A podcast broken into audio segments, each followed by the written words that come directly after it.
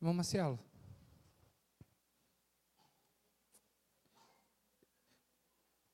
Esse olho azul lindo olhando para mim, tipo assim, me dá o microfone, quase que eu entreguei. E é legal, gente, que eles chegam, que eles já chegam assim, deixa eu orar, tio, deixa eu orar, tio, deixa eu orar. Eu também quero, eu também quero. Meus irmãos, o irmão Marcelo vai estar trazendo para a gente a reflexão hoje. Vamos estar orando pela vida deles? Senhor Jesus, Pai amado, nós queremos clamar, Senhor Deus, ao Senhor agora. Que utilize, Senhor Deus, o nosso irmão como instrumento nas tuas mãos, para que ele venha, Senhor Deus, trazer, Senhor Deus, a tua mensagem. Nós pedimos ao Senhor dar inteligência e sabedoria a ele, Senhor Deus, tranquilidade ao coração, para que ele possa, Senhor Deus, nos passar tudo aquilo que o Senhor já falou ao coração dele. Obrigado pela vida dele, o abençoe, Senhor Deus, em nome de Jesus. Amém, Senhor. Bom dia. Sempre desafiador, né? Estar tá aqui na frente, falar dessa, desse, dessa tão grandiosa palavra de Deus. Uma palavra que não é meramente só escrita, ela é viva e eficaz. Ela transforma, ela faz com que a gente mude de atitude, que a gente mude de vida, que a gente tenha uma nova visão das coisas. Então, quando a gente nos dedica a estudá-la, a interpretar, em especial nesse momento tão é, desafiador, que é compartilhar com, com as outras pessoas aquilo que a gente vem aprendendo, isso só pela graça do Senhor, só pela graça, pela intervenção dele, que a gente tem condição de fazer isso. Então, em virtude disso, por estar confiando nessa graça, por entender que Deus tem um propósito para cada um de nós, nós vamos abrir nossas Bíblias em, em João.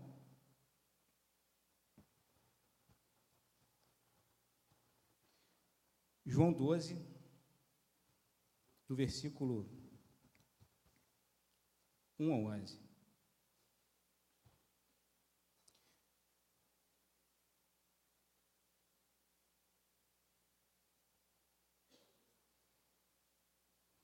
Esse trecho já bastante conhecido nosso diz o seguinte: Seis dias antes da Páscoa, foi Jesus para Betânia, onde estava Lázaro, e a quem ele ressuscitara dentre os mortos. Deram-lhe, pois, ali uma ceia. Marta servia, sendo Lázaro um dos que estavam com ele à mesa. Então Maria, tomando uma lira de bálsamo, de nardo puro, muito precioso, ungiu os pés de Jesus e os enxugou com os seus cabelos enchendo toda a casa com o perfume do bálsamo. Mas Judas Iscariotes, um dos, que, um dos seus discípulos, o que estava para traí-lo, disse: Por que não vendeu esse perfume por trezentos denários e não deu aos pobres? Isso ele disse, não porque tivesse cuidado dos pobres, mas porque era ladrão e, tendo a bolsa, tirava o que nela se lançava. Jesus, entretanto, disse: Deixai, ela guarde isso para o dia em que me embalsamarem. Porque os pobres é, sempre os tendes convosco, mas a mim nem sempre me tendes. O 9. Soube, soube numerosa multidão dos judeus de Jesus, que, que Jesus estava ali, e lá foram, não só por causa dele, mas também para verem Lázaro, a quem ele ressuscitara dentre os mortos. Mas os principais sacerdotes resolveram matar também a Lázaro, porque muitos dos judeus, por, eh, porque muitos dos judeus, por causa dele, de Lázaro, voltavam crendo em Jesus. A gente, lendo esse texto, a gente nos, a gente nos remete a pensar como é que é diverso o número de pessoas numa casa até relativamente entendo ser pequena, lá em Betânia, de Israel, que o nome não é mera coincidência, convivendo com das mais diversas formas. Imagine, vamos imaginar aquela casa, naquele ambiente, onde tinha um grupo de pessoas homenageando a Jesus Cristo por tudo que ele fez na vida daquela família em especial. Também tinha pessoas, discípulos dele, tinha Judas, tinha pessoas que estavam com intenção diversa, tinha uma multidão se aproximando. Então era um cenário bastante diverso, não é isso? De pessoas com, com as mais diversas é, origens, com as mais diversas intenções, com as mais diversas formas, da, da, em, uma, em um cenário é, já bastante conturbado, porque eles estavam vivendo um momento de pressão muito grande do, do, do domínio é, que eles sofriam, do domínio romano. Eles estavam na iminência, seis dias antes da Páscoa, onde a crucificação ia ocorrer. Era um momento especial que eles estavam vivendo. E da, onde vinham essas pessoas? A gente sabe que quando numa igreja se congrega, existem inúmeras pessoas diversas que vêm de inúmeros caminhos. Eles chegam até a igreja, nós, de um modo geral, se a gente for analisar, a gente vem, a gente vem do nossa estrada, do nosso caminho, das mais diversas formas. A gente vem de uma série de origens, a gente passou por muita coisa diferente uns dos outros, com o objetivo de chegar, nos aproximar, de nos sentarmos à mesa e entendermos um pouco mais quem é aquela pessoa quem é aquela pessoa que é capaz de ressuscitar os mortos? Será que ela é mesmo Messias? Será que, que ela é mesmo a pessoa que vai fazer com que nós tenhamos uma nova realidade de vida? Será que ela pode fazer alguma coisa por mim? Será que, que ele é efetivamente poderoso? Então, são pessoas que vêm com essa intenção, próximo, Pedro, mas com esse objetivo comum. Eles são diferentes, vêm por estradas diferentes, têm histórias de vidas diferentes, mas chegaram até aqui, até essa Betânia, com o mesmo objetivo. Pelo menos nesse primeiro momento, conhecer a Jesus Cristo. E o que, que, o que quando, quando se chega é, né, na, na, presença de Jesus Cristo, onde Jesus Cristo está é, efetivamente presente, o que, que se vê? Nós vemos, por exemplo, uma atitude lá de Maria, que ela foi uma atitude que cada um de nós pode, podia ter. Ou seja, ela homenageou, ela, ela deu a Jesus aquilo que ela tinha de melhor. Ela pegou aquilo que ela tinha de melhor, de mais caro, de mais precioso, e por tudo que ela fez, ela quebrou lá o, o, o frasco de nardo e o que aconteceu logo de imediato? Assim que ela, que ela quebrou aquele, aquele vaso de nardo lá. O perfume exalou, está todo mundo feliz. Mas o que veio da assistência que estava lá, teoricamente, com o mesmo objetivo, a primeira coisa que veio foi a crítica. Ela foi criticada, mas por que isso? tenho, nós estamos aqui com o mesmo objetivo, etc., mas vai fazer esse desperdício? Por que, por que tanto tempo perdido? Por que esse evento? Por que essa, essa, esse, esse gasto? Por que, que não fez de forma diferente? Por que, que não se agiu de forma mais conservadora? Por que, que não tem uma, uma, uma forma de adorar o Senhor de forma mais é, menos é, espalhafatosa? Por que, que a gente age dessa forma? Essa, essa semelhança da crítica que ocorreu lá atrás nos remete a pensar que desde o passado, desde os primórdios, desde o momento em que Jesus estava presente, a divergência sobre como adorar o Senhor, ela existe. Ocorre isso, esse tipo de, de, de coisa naturalmente. Os objetivos são iguais, mas os entendimentos, as histórias de vida, essas são diferentes. Pessoas diferentes, num ambiente pequeno, a tendência é ter faísca. E esse evento, ele nos, nos remete a pensar no seguinte: aquilo que eu tenho feito para entregar o meu melhor, ele, qual que é o que, que me motiva isso? Quais são a motivação que eu tenho para colocar na presença do Senhor e honrar a Deus com aquilo que eu tenho de melhor? Esse, esse, é, um, esse é, um, reflexo que a gente, uma, uma reflexão que a gente precisa fazer. Primeiro, eu tenho dado o meu melhor. Segundo, eu dando o meu melhor, o meu objetivo qual é? Ele é uma mera demonstração de que eu estou fazendo bastante, ou eu efetivamente estou entregando para Deus aquilo que eu quero que Ele veja que é o meu melhor, para Deus. Pedro. E nós tem, tendemos a isso. Nós tendemos à crítica. Nós tendemos a analisar. E eu estou falando a crítica, a crítica pela crítica. A crítica no sentido de você justificar a sua não ação, ou a sua, a sua discordância com aquilo, ou se, se aquela forma de proceder das outras pessoas estão ou não alinhadas com aquilo que você entende ser o correto. Aquilo que a sua interpretação pessoal, pautada naquilo que você viveu, naquilo que você aprendeu, na sua história, na sua chegada, na sua, no seu entendimento, está ou não de acordo. Mesmo que, na maioria das vezes, quando a gente fala sobre adoração a Deus, aquelas ações que as pessoas tomam não são direcionadas a mim.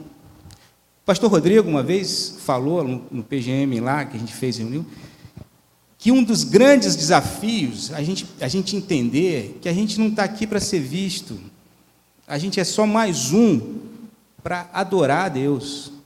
Poucas pessoas estão interessadas na minha pessoa. Quando nós legitimamente estamos buscando a Deus, o fato de nós estarmos aqui não é para julgar Beltrano ou Ciclano, é para apresentar a Deus uma forma efetiva e de acordo com a vontade de Deus. Então a crítica que eu faço, ela é inócua, ela não tem sentido. E eu estou falando da crítica, não estou falando da análise boa e bem-vinda que a gente faz da forma com que a gente procede, porque nós, por, por essência, somos falhos. É fundamental que nós avaliemos rotineiramente a forma com que a gente vem se apresentando diante de Deus. Rotineiramente é fundamental que a gente tenha a ideia de que eu posso estar errando, eu posso estar falhando nesse aspecto. Em virtude disso, com base nessa nessa análise, com esse entendimento, eu preciso saber que uma análise bem feita, um, um questionamento, uma participação, uma discussão, como a gente falou hoje na, na classe dos homens, compartilhar com as outras pessoas o entendimento, como nós fizemos hoje na classe dos homens, né, Jô? Nós temos a chance de acertar mais. Estou falando de. Essa análise é bem-vinda. A crítica pela crítica vai acontecer como aconteceu com, com, com Judas, né? Nós vemos na história daquela, daquela, daquela ação de Maria, o resultado dela foi esse que está tendo aqui. Ou seja, foi Jesus Cristo lá em Mateus, ele falou assim, ó, a ação dela foi tão boa que quando esse evangelho for pregado em qualquer lugar do mundo, ela, esse episódio será trazido à tona para a memória dela. E isso está sendo se cumprindo hoje. Nós estamos lembrando daquilo que Maria fez lá e trazendo essa, essa configuração para que a gente entender. Ela trouxe de melhor para Jesus Cristo. Apesar das críticas, apesar de, de algumas pessoas entenderem que aquilo não era uma melhor opção. E um outro ponto que eu queria salientar é que, Jesus, que, que lá em Mateus e em Lucas, que, são, que tratam do mesmo tema, falam que os discípulos questionaram a ação de, de Maria. Esse é um ponto importante também, que a gente não pode deixar de frisar. E quando eu, eu, eu faço a crítica pela crítica, ela tende a contaminar as outras pessoas de forma negativa. Quando eu tento construir uma, uma análise bem feita, ela também tem o mesmo efeito, mas a crítica é mais doce. Eu não sei se vocês perceberam isso. Quando se começa a criticar de forma vazia, ela tende a influenciar de forma muito, muito mais fácil as outras pessoas. Lá nos outros evangelhos, falam que os, que os discípulos questionaram isso. Mas João, que convivia lado a lado, discípulo amado, que participava e enfatizava essa relação de Jesus Cristo mais intimamente, o evangelho dele, o evangelho de João tem essa característica, falava sobre isso. A origem daquela ação, daquela crítica que contaminou as outras pessoas, era de Judas. Por quê? Porque ele era ladrão. Por quê? Porque ele tinha intenções que são não alinhadas com o louvor a Deus. E aí, volta. E aí, nós temos também uma outra, um outro, um outro personagem lá naquela, naquela, naquela reunião que era Lázaro. A gente vê no texto que muitas pessoas foram lá, ficaram sabendo que tinha Jesus Cristo lá, mas também foram por curiosidade a ver Lázaro que tinha ressuscitado. Porque é curioso isso, uma pessoa que ressuscitou, então vamos lá, vamos ver Lázaro. Vamos lá dar uma olhada, ver se o cara realmente está é, tá ressuscitado, se está vivo. Como é que é isso? Não só por Jesus, mas também por Lázaro. E eu fico pensando que, que, que o texto, ele não, não registra nenhuma ação de Lázaro. Só menciona que Lázaro estava à mesa com Jesus Cristo. E é uma postura interessante essa. Porque ele não estava lá alardeando, falando, não, não, fez, não fez nada disso. Fez, sentou à mesa com Jesus Cristo. Eu imagino que ele esteja lá grato, feliz da vida, ou não, que de repente ele estava no seio de Abraão, como alguns pregadores já falam, né? estava no seio de Abraão, foi resgatado por Jesus Cristo por um propósito específico, para que a gente pudesse ver o poder dele. Assim, ah, já que eu estou aqui, vamos ficar de boa. Mas o fato é que Lázaro não há nenhum registro dele, só a presença dele. Só a presença dele trouxe pessoas curiosas. Isso nos traz uma certa responsabilidade, porque nós também, de certa forma, fomos resgatados por Jesus Cristo. Nós também, de certa forma, fomos trazidos de uma, de uma vida que levava à morte por uma vida efetivamente do lado de Jesus Cristo. Em determinadas ocasiões, avança, Pedro. Em determinadas ocasiões, muita gente vem também pelo nosso convite. Muita gente vem também porque para nos ver, para participar conosco, para fazer uma uma ah, fazer uma social de repente, para atender um pedido. Esse, essa, essa, essa multidão, avança. Essa multidão, vinda pelo nosso convite, ela tem ela tem uma ela parece um pouco com a multidão que estava lá naquela Betânia. Ela vem aqui com uma certa curiosidade. Será que tem que será que é isso mesmo? Será que Jesus Cristo está presente lá? A gente convidou para vir. Ele vem por nossa causa. Será que aí ele chega e vê o quê? Vê muita coisa diferente daquilo que, que, que ele imaginava. Mas, acima de tudo, ele vai nos ver. E qual é, que é a mensagem efetiva que a gente consegue passar? A gente consegue passar uma mensagem parecida com a do Lázaro? Não. Eu efetivamente estou vivo. Eu efetivamente fui é, sarado por Jesus Cristo. Eu fui resgatado. Eu sou uma nova criatura. Essa, essa, esse convite das pessoas que vêm aqui ver, nos ver nos traz essa responsabilidade. Lázaro não falou nada, mas todo mundo que olhou de longe viu, realmente Lázaro está vivo. Realmente o Marcelo está vivo, o Marcelo uma, tem uma nova postura. Essa não, essa responsabilidade também faz parte. Muita gente vai ficar na janela ali olhando, a gente olhando aqui, ia ver, de repente, briga, discussão, de, alguns atritos, faísca saindo mas realmente esse pessoal está tá, tá vivo. Essa galera está realmente numa nova realidade. Isso é muito importante a gente fazer, porque da, dessa galera que veio nos ver, a nosso convite, ela vem também de pessoas diversas, caminhos diferentes, com uma série de histórias, etc. E elas querem ver se Jesus Cristo está aqui presente efetivamente. E dentre essas pessoas, que estavam lá, estão aqui, estão em qualquer lugar e que vão chegar e etc., essa multidão, Tinha também aqueles que não tinham intenção exclusiva de louvar Jesus, de, de estar, conhecer e se transformar por meio da palavra, do evangelho da salvação, cujo poder vem de Jesus Cristo. Ela vem por interesses próprios. O texto nos, nos, nos, nos remete a pensar sobre quem estava lá. Judas, por exemplo, que tinha interesse em roubar. Tinha também os principais sacerdotes que tinham interesse em permanecer no status de poder que eles tinham.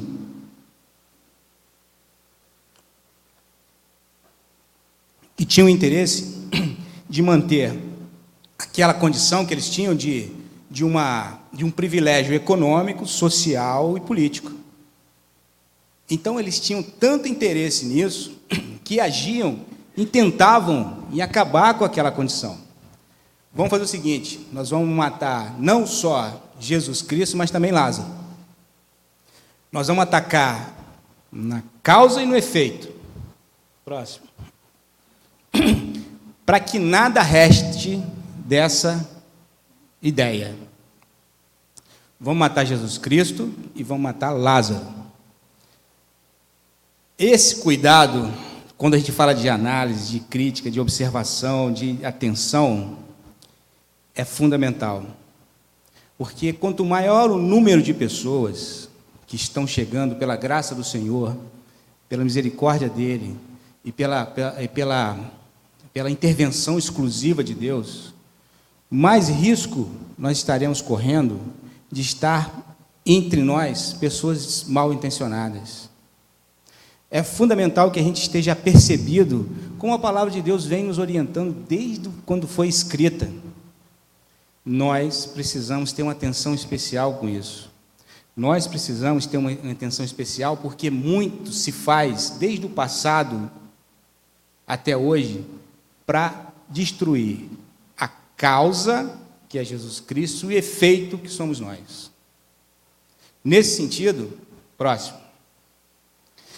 Nesse sentido, a gente é fundamental que a gente esteja apercebido, que a gente esteja de sentinela Pedro, lá na, na primeira carta de Pedro, ele diz: Estejam alertas e vigiem. O diabo, o vosso inimigo de vocês, que anda ao derredor, como leão, rugindo e procurando a quem possa devorar, resistam-lhe, permanecendo firmes na fé, sabendo que, que os irmãos que vocês têm é, em tudo, todo mundo estão passando, que irmãos com vocês estão passando pelo mesmo problema no mundo inteiro, está passando por intervenções de Satanás que quer acabar com a igreja.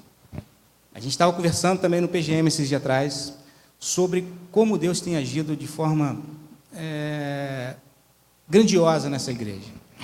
Aqui nós temos uma, uma, o privilégio de ter, é, quando se chega, a gente se esforça, nós como igreja, a gente se esforça para pregar o Evangelho de forma isenta, de forma clara, de forma, de forma com que Jesus Cristo esteja sendo efetivamente adorado. Nós, como, nós, nós, como igreja, temos aí jovens que estão sendo treinados para falar a palavra de Deus, coisa que é difícil acontecer. Nós estamos aqui na igreja em num momento com três pastores, todos eles dedicados a entender e efetivamente trazer a palavra de Deus de forma clara, sem firula, sem é, questões assim, ah, não, vamos passar um, uma, uma maquiagem. Não. Nós temos esse privilégio de nos esforçar para isso. Estamos ainda longe. Por quê? Porque somos falhos, mas contamos com a graça do Senhor. Ele tem feito isso. As pessoas que vêm aqui têm conseguido enxergar esse tipo de, de situação porque permanece. Aquela multidão que a gente viu lá atrás, o texto diz que Parte dela permanecendo. Parte não. Parte é mera curiosidade. Parte é mera é, só dar uma olhada. Parte dessa, dessa, dessa, dessa, dessa multidão, ela, no mesmo momento que logo em seguida, que a gente for ler o restante do capítulo 13, etc., a gente vai ver que parte dela gritou Osana, e dois dias, cinco dias depois, gritou crucificam. Esse cuidado nós precisamos ter.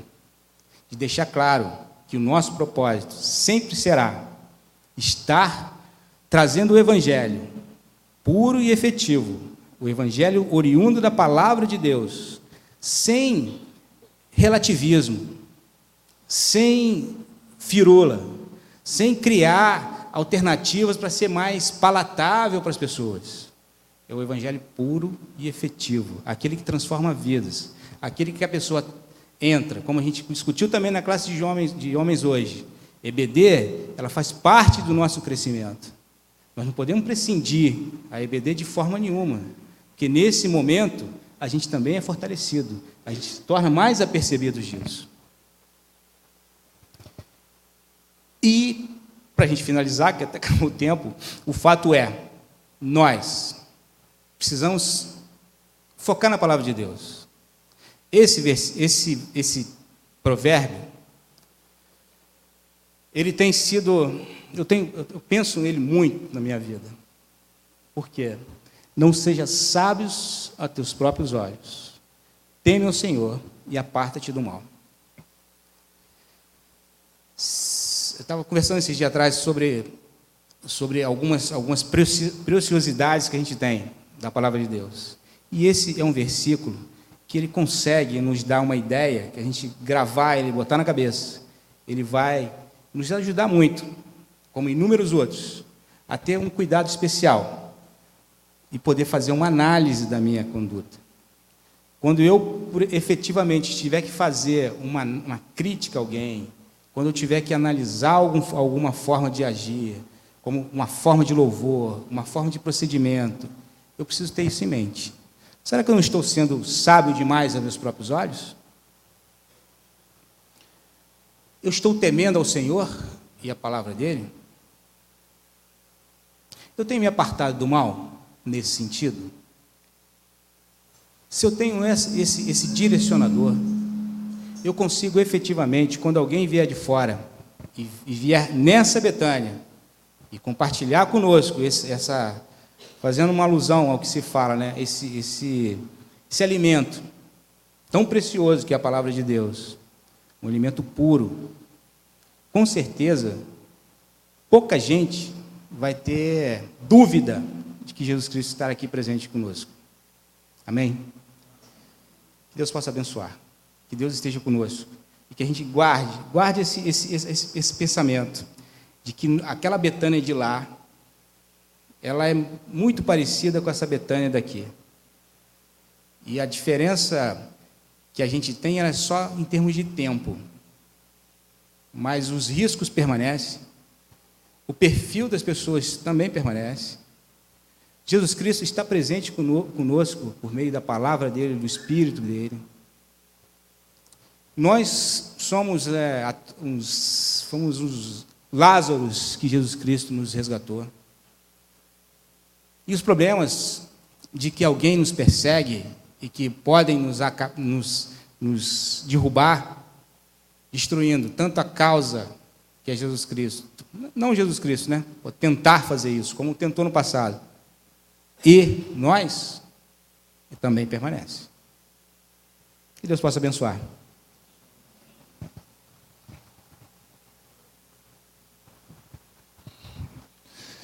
Que palavra confrontadora, hein, irmãos? É? Deus continue te usando, tá, irmão Marcelo?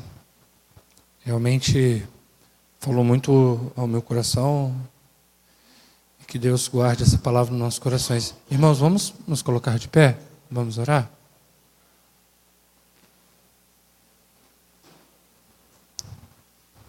Senhor, nesse momento, Pai, nós queremos te agradecer, Pai. Te agradecer, Senhor Deus, por essa palavra direta no nosso coração, Senhor Deus, para que a gente realmente possamos enxergar o nosso posicionamento, Senhor Deus, e enxergar tudo aquilo que o Senhor ainda tem para fazer nas nossas vidas, mas enxergar a nossa posição, Senhor. Eu glorifico ao Senhor pela vida do irmão Marcelo, porque o Senhor aqui o usou o Senhor aqui conduziu todo esse momento.